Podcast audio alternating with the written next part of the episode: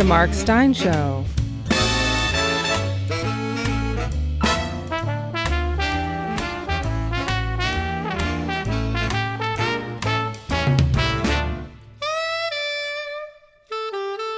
And now, here's Mark. In 1812, the British Prime Minister, Spencer Percival, was assassinated in the lobby of the House of Commons by a man called John Bellingham. Mr. Bellingham believed he had been the victim of a foreign injustice and that the government should compensate him for it. You can hear a little bit more about the Prime Minister's assassination in our summer entertainment from last year, The Prisoner of Windsor, over in Tales for Our Time. But in the 2 centuries since the murder of Mr. Percival, 8 other members of Parliament have been killed. Until 5 years ago, all of them were the victims of Irish terrorism, from the murder of Lord Frederick Cavendish at Phoenix Park in Dublin in 1882 to the murder of Mrs. Thatcher's loyal friend Ian Gow in the driveway of his home in 1990.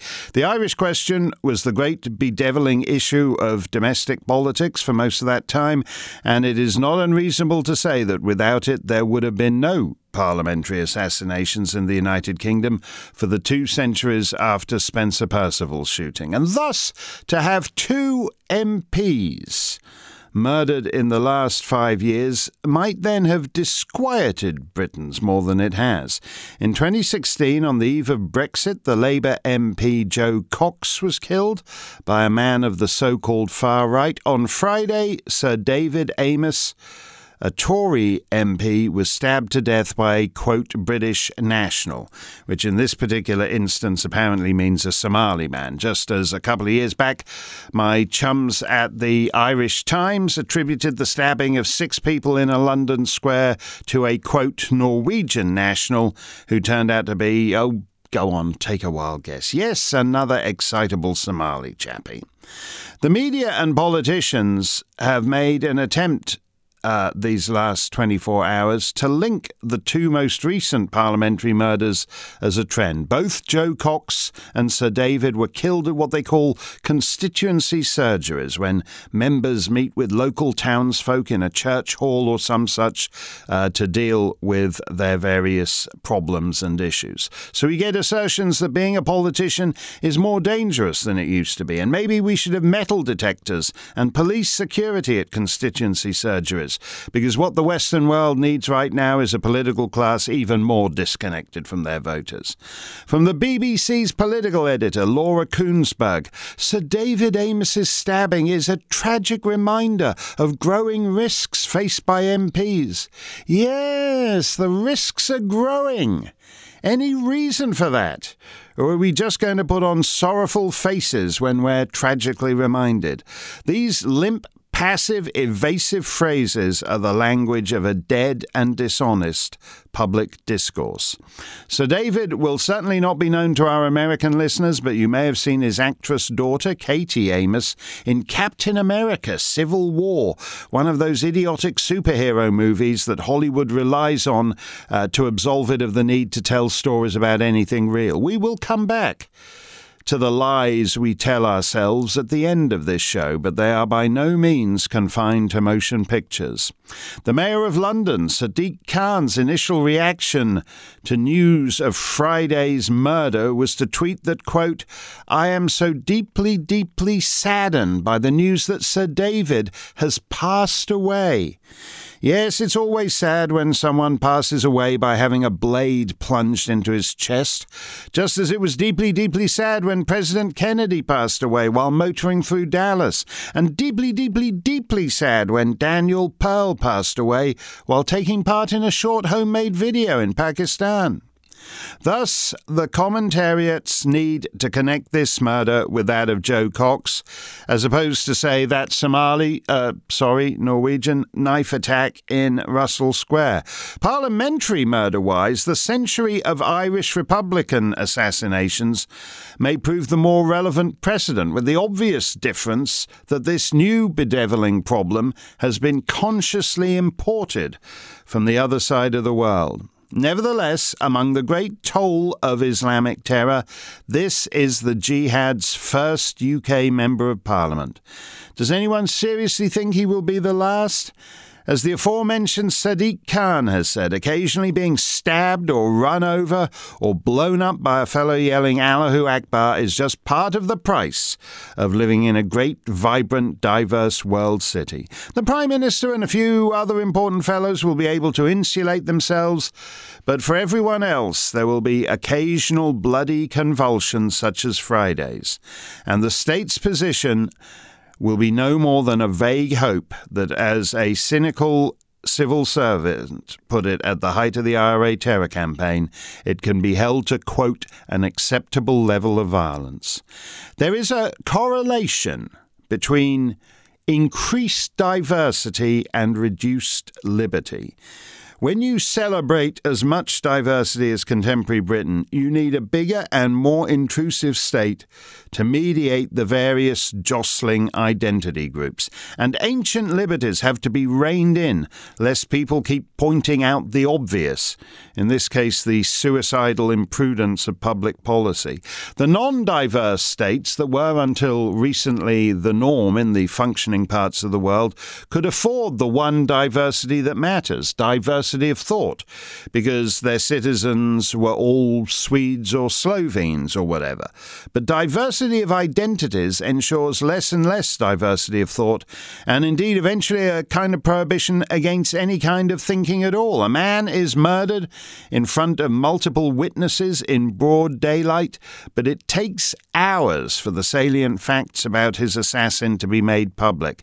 And in all the rolling news coverage that follows, very rarely is the underlying reality honestly confronted.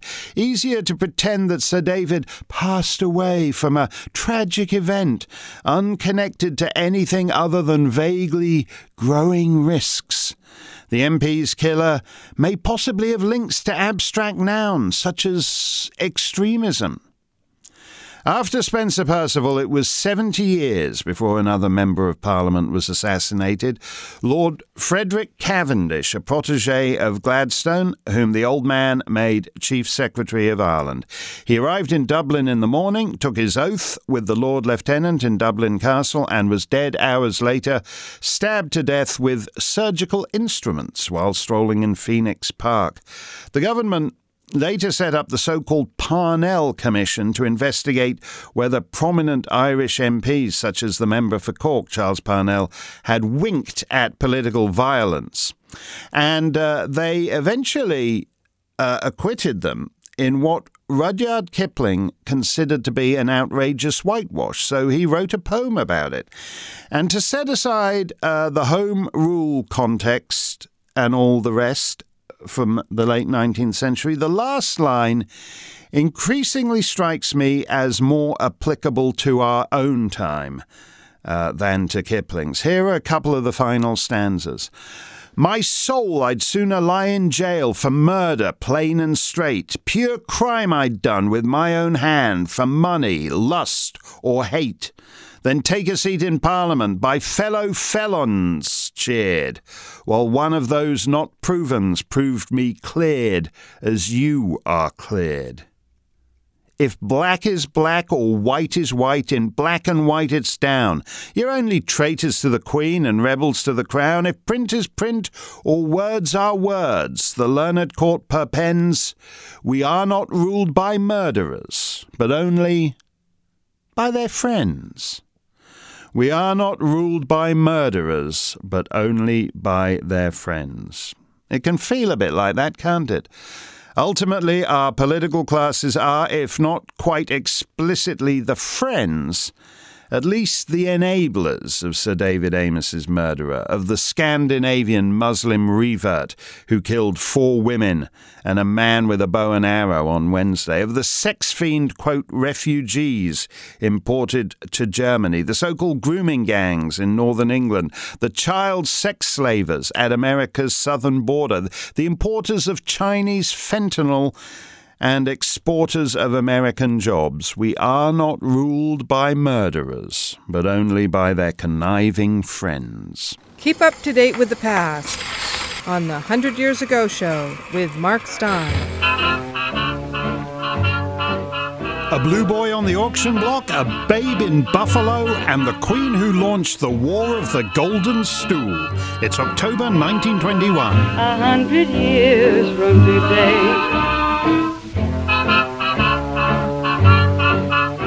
Your World News Update, the messy aftermath of the Great War continues. The League of Nations has reached a decision on the division of Upper Silesia between Poland and Germany, but is, for the moment, not revealing what that decision is. The Treaty of Kars has been signed between the Grand National Assembly of Turkey and the new states of the South Caucasus, establishing the borders between Turkey and the Soviet Socialist Republics of Armenia, Azerbaijan and Georgia.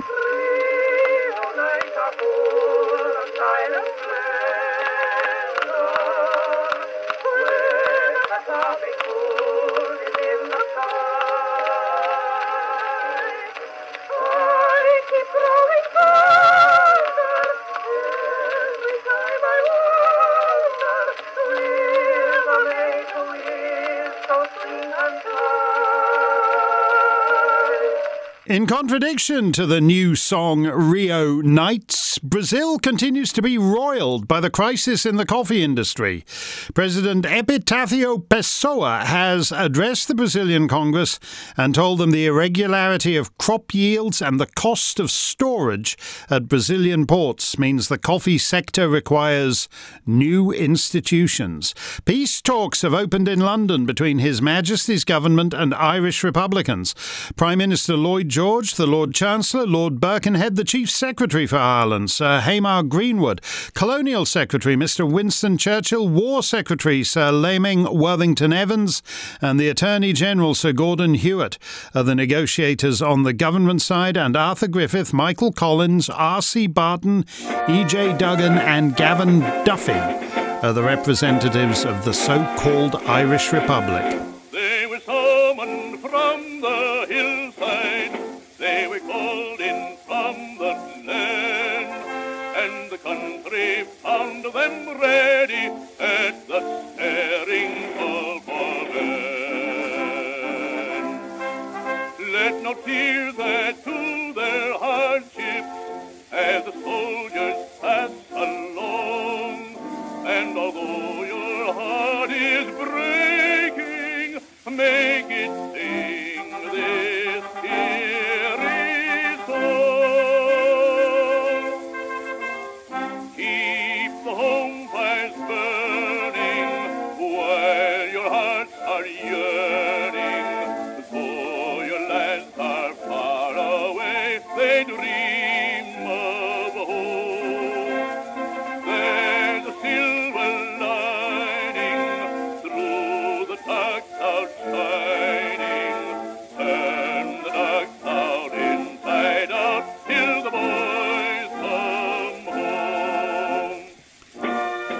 But so many of those boys did not come home, and for some of them, no name can be put to their final resting place.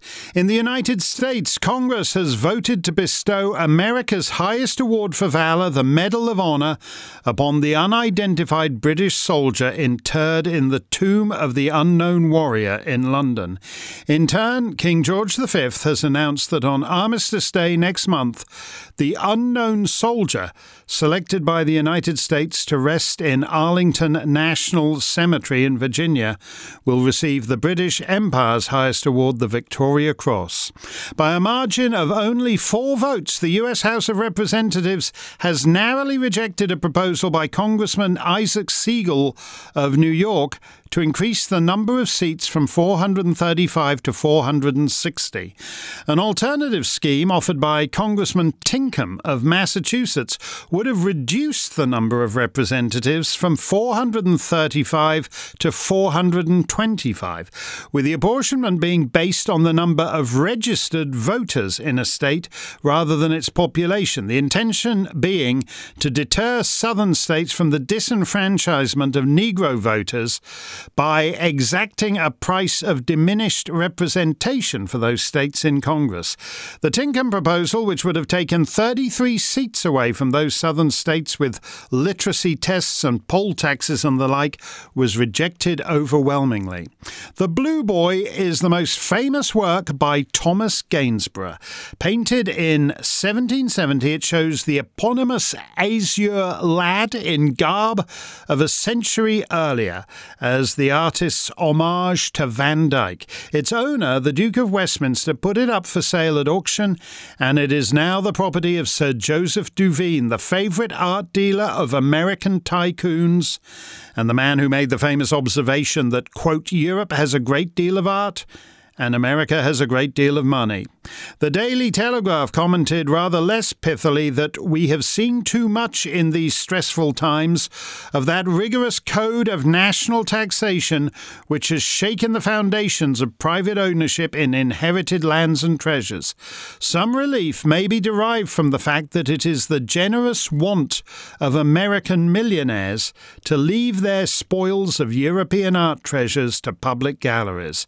Sir Joseph bid £170,000 for The Blue Boy, and also bought Sir Joshua Reynolds' painting Sarah Siddons as the Tragic Muse for an additional £30,000 after the Duke of Westminster had declined to sell The Blue Boy by itself for a mere £150,000. Takes me out to the ball game, takes me out with the crowd. Oh, buy me some peanuts and Cracker Jack. I don't care if I never get back. Let me root for the whole team. If they don't win, it's a shame. For it's 1, 2, 3 strikes, you're out at the Old Ball game. In sports news, the New York Giants have defeated the New York Yankees to win the 1921 World Series by 5-3. Immediately after the eighth and final game, Baseball Commissioner Kennesaw Landis announced that he would be asking club owners to change the current best 5 of 9 format to the best 4 of 7.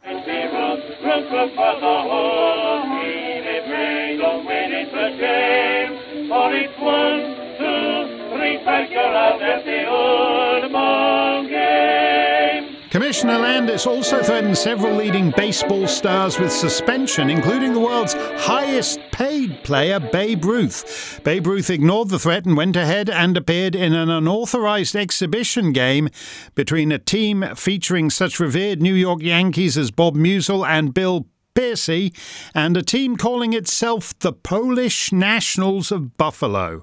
Babe Ruth hit 1 home run, and his team beat the Poles 4-2. Senator Philander C. Knox of Pennsylvania was a former Secretary of State and Attorney General who later played a key role in the U.S. Senate's rejection of the Treaty of Versailles. He thought he would be the presidential candidate the Republican Party turned to unite its conservative and progressive wings. Instead, the nomination went to Warren Harding. Senator Knox is dead in office at the age of 68. Queen Yaa Asantewaa was Queen Mother of the Ashanti Empire in West Africa and a persistent thorn in the side of British administrators. A generation ago, Sir Frederick Hodgson, then Governor of the Gold Coast, announced his intention to sit on the Golden Stool, the traditional royal and divine throne of the Ashanti, and thereby symbolise his governing power over them. When he arrived in Kumasi, he told the Ashanti leaders, "Where is the Golden Stool? I am the representative of the paramount power. Why have you relegated me to this ordinary chair? Why did you not take the opportunity of my coming to Kumasi to bring the Golden Stool for me to sit upon?" The outraged Queen Mother then told her people no foreigner could have dared to speak to a chief of the Ashanti in the way the governor spoke to you chiefs this morning. Is it true that the bravery of the Ashanti is no more? I cannot believe it. It cannot be. I must say this, if you, the men of Ashanti, will not go forward, then we will. We, the women, will. I shall call upon my fellow women. We will fight.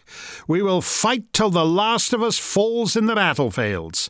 And with that speech, Her Majesty launched the War of the Golden Stool upon Sir Frederick and British authorities. It ended with the reduction of the mighty Ashanti Empire to a mere crown colony of Great Britain, and with the exile of the Queen Mother to the Seychelles in the Indian Ocean. Yaa Asantewaa has died there at the age of 81. And that's the way of the world, October 1921. 100 years from today, 100 years from today. This is Mark Stein on this week's Song of the Week, one of the all-time great love songs. It came from a flop show, was resurrected a decade later for a flop play, and eventually became the 32 bars of glue that hold a great film together. You'll know the music, you'll know all the words, and you'll even know the song cue. We'll tell its story on Stein's Song of the Week, Sunday afternoon at 5:30 on Serenade Radio.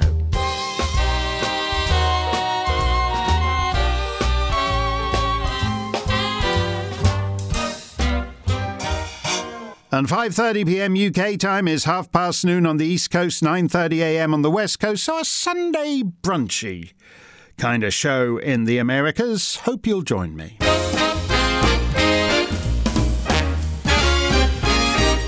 Mark's Mailbox is on the air on Thursday's Clubland Q&A. I made an aside about classical music and the increasing dominance of Chinese players, and several club members commented on that. One did so under the nom de plume of Chicken Soup and said, "I disagree about the Chinese and classical Western music. I think that the Chinese recognize the value of this music and the value of learning to play Western instruments. Also, classical music performance is a tried and true way to lift out of poverty. New York Jews at the turn of the 20th century come to mind." And Michelle Dulac added that she agreed with Chicken Soup. Michelle says, "Chinese, generally Chinese-American, and many are actually Taiwanese-American, classical musicians in the U.S. are lumped in with Korean-Americans and Japanese-Americans. They are not imitative, and it's absurd to say that because their ancestral cultures don't run to symphonies and concertos, they're only aping Western musicians." I don't actually think I said any of this. I wasn't talking about Chinese-American or Taiwanese-American. This is a global phenomenon. If you go to London or if you go to Europe and you go and see a symphony orchestra, you will see far more Chinese players in those orchestras than you would have a generation ago. But I was actually talking about Chinese musicians in China in the context of the Chinese school system, and I contrasted it with my own children's woeful experience where they were just being taught to sing. Everything I ever saw of my kids was as if they just entered kindergarten. Crap sing-alongs of stupid boomer jingles. I mean, I can't believe how awful it was, and it's actually an act of child abuse, because to appreciate classical music, to appreciate the greatest music ever written, is part of what it means to be a civilized human being. And I know that if I were to say that at NASCAR, everybody would throw stale Twinkies at me, but it happens to be true. You can't knock away all the pillars of the civilization accumulated over centuries and then wonder why you're in the hell of the crapped out state you're in. And I was talking about this in the context of musical education. I had two very good music teachers when I was at school. One, a very great and distinguished organist, and the other, a somewhat more mercurial character, but one who did actually communicate to us a great appreciation of the greatest music ever written. It's very hard. It's very difficult to do that if by the time you're out of 12th grade you haven't actually learned anything about the great Western music tradition. So I wasn't When I said that the Chinese hadn't written any symphonies and concertos, as you know, I also pointed out that we don't write symphonies and concertos anymore, and we don't make operas anymore, and we don't write string quartets anymore. So that we've lost our own inheritance, and I contrasted that with the Chinese limitation in that they are increasingly the best performers of our inheritance, which again is a sign of a dying civilization. But I certainly didn't intend to. I find it sad. That the Chinese appreciate. I completely agree when Chicken Soup says the Chinese recognize the value of this music. We don't. But I did it in the context of an illustration of what is sick about our education system. We're falling behind. You can't be, again, we're running on fumes. You can't be expect to remain the world's dominant power when you abuse your own human capital, which is, after all, what a society is. So if you have care of your children from 5 to 18 or whatever it is now in American schools, and your priority is to teach them how to be non-binary, you're abusing those children. And the American public education system, which very probably should be entirely razed to the ground and rebuilt from scratch, is to use that tired English cliche, not fit for purpose. It does not. It is no wonder that there is no appreciation of the glories of our civilization by people who have spent 20 years in that crappy system.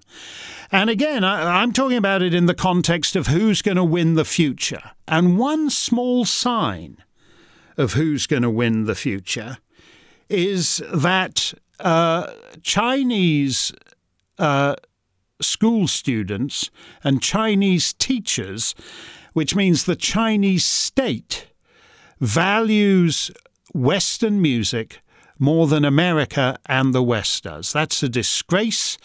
It's a great mark of shame, and it's greatly to the credit of China that it recognizes the value of that, even as it crushes us into the dust. Mark Stein's Last Call.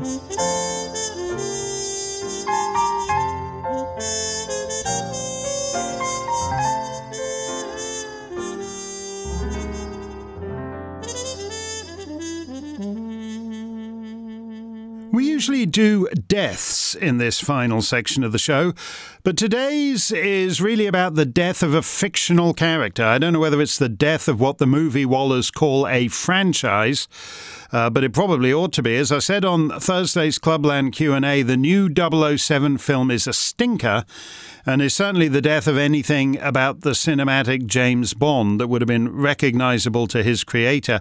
Ian Fleming's Bond is fussy in his habits. That's all the vodka martini, shaken not stirred stuff. But also the dress, too. Daniel Craig runs around as an unshaven yob for most of this ludicrous 3-hour yawn fest. We're told that this makes him more, quote, serious than previous Bonds, but in fact this is the least serious Bond ever. You want to know why? Well, among Beijing's many other victories over the West of late is this bleak statistic. In 2020, China became the world's #1 movie market, a long-expected development accelerated supposedly by the COVID, according to alleged industry insiders. So China's total box office was just below $2 billion, beating out the US and Canada with $1.9 billion between them. Expect this gap to widen. So if, like most oblivious citizens of a dying West, you're a consumer of crap multinational pop culture, well, as with your clothes, as with your your household appliances, as with your furniture, as with your laptop and smartphone, as with your medicines and COVID masks, China now makes your stories. For purposes of comparison, imagine what kind of stories we would have got during the Cold War if the Soviet Union was then the world's biggest movie market. At any rate, the planet's most enduring and iconic secret agent is now too craven to say anything that might discombobulate his Chinese paymaster. So we have a three-hour plot that is complicated without being about anything, a film that is self-important without being serious, a humorless plonker of a hero, and a villain who's all that's left when you can't talk about any of the real villainy in the world. That's to say, he has bad skin. I'm surprised some woke pressure group for the differently complected hasn't objected to all this pitiful pockmarkophobia. I loathed No Time to Die. It's what happens when you have all the money but nothing to say, and you're running on the fumes of an Aston Martin long out of gas. And at the end, just to confirm that, the credits rolled, and for the very first time in 6 decades, we had a repurposed Bond song, a reprise. First heard in On Her Majesty's Secret Service and pressed into service once more, half a century later, to compensate for a silly Billie Eilish song 2 years past its sell-by date over the opening titles. Here's the closing song of No Time to Die. We have all the time in the world, time enough for life to unfold all the precious things love has in store. Words by Hal David of Bacharach and David, and music by John Barry, the man who gave 007 his sound. The music was a particular distinction of the Bond franchise, as you'll know if you heard me and my guests on Serenade Radio a couple of weeks back. For No Time to Die, Barbara Broccoli signed Hans Zimmer, composer for Pirates of the Caribbean, The Dark Knight Returns, etc., etc. And Hans Zimmer turned in one of those orchestration by the yard scores that sounds like every other movie, which is one thing the Bond films didn't do. Zimmer is such an insipid incompetent, he can't even do anything with the famous 007 theme, which is heard perfunctorily, presumably because Zimmer doesn't want it to show up his own generic crap. So I thought maybe you'd like to hear a little bit about that song, We Have All the Time in the World, as it was used 50-something years back in On Her Majesty's Secret Service. Here am I chewing it over with the man who succeeded John Barry as 007's music man, the composer of Tomorrow Never Dies, The World Is Not Enough, Die Another Day, Casino Royale, and Quantum of Solace, David Arnold.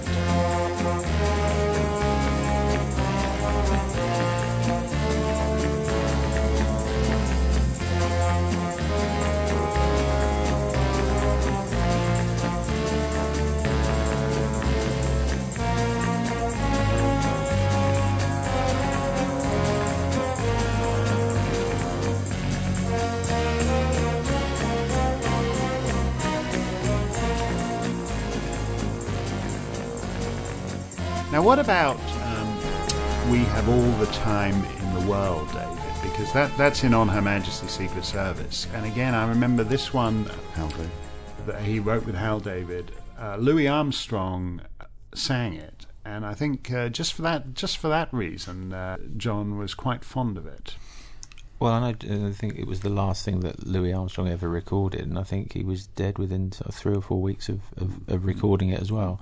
And John always spoke so affectionately about that recording session, because I think Louis Armstrong was a huge influence on him. Obviously, he appreciated his the creativity of the man, but the style as well, and the trumpet playing, which of course where John started with playing trumpet. And it was one of those. It was a funny thing because it's the only time in a Bond movie we've had a montage. I think right. A song in the movie rather than a opening title sequence. I don't think it's ever happened before, and it hasn't happened since.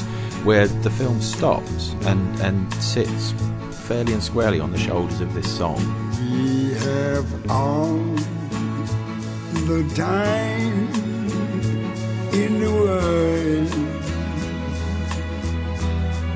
time enough for life to unfold all the precious things love has in store. We have all the love in the world. If that's all we have, you will find we need nothing more. For 3 minutes, the film is carried by the song. There's very, very little sound. And of course, it was, you know, extremely poignant moment. The only time that James Bond meets someone who he actually genuinely falls in love with and ends up marrying and, of course, subsequently losing. So the sort of piquancy of that was extremely affecting. And the fact that you were allowed to enjoy it. Every step of the way will find us with the cares of the world far behind us. Yes, we have all the time in the world, just for love, nothing more, nothing less, only love.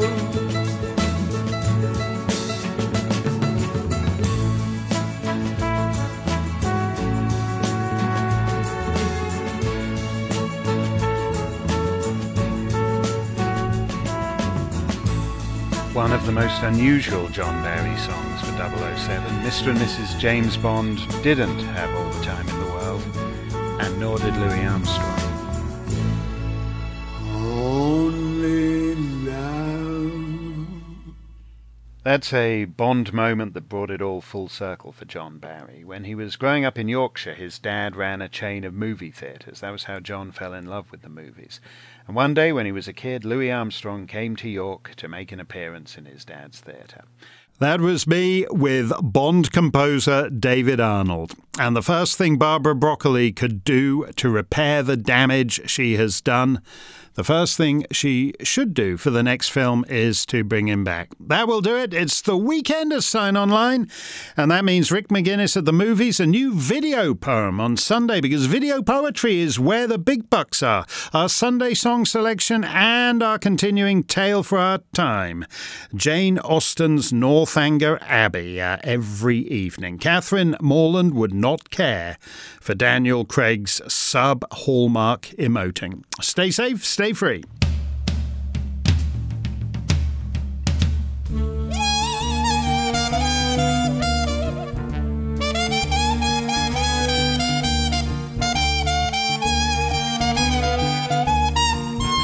Join us next time for another edition of The Mark Stein Show.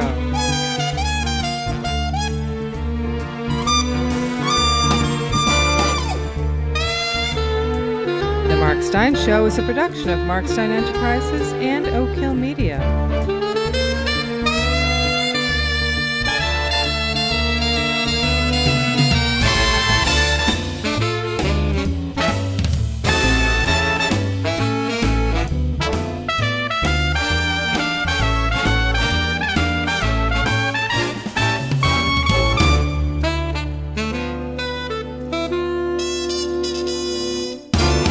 All rights reserved.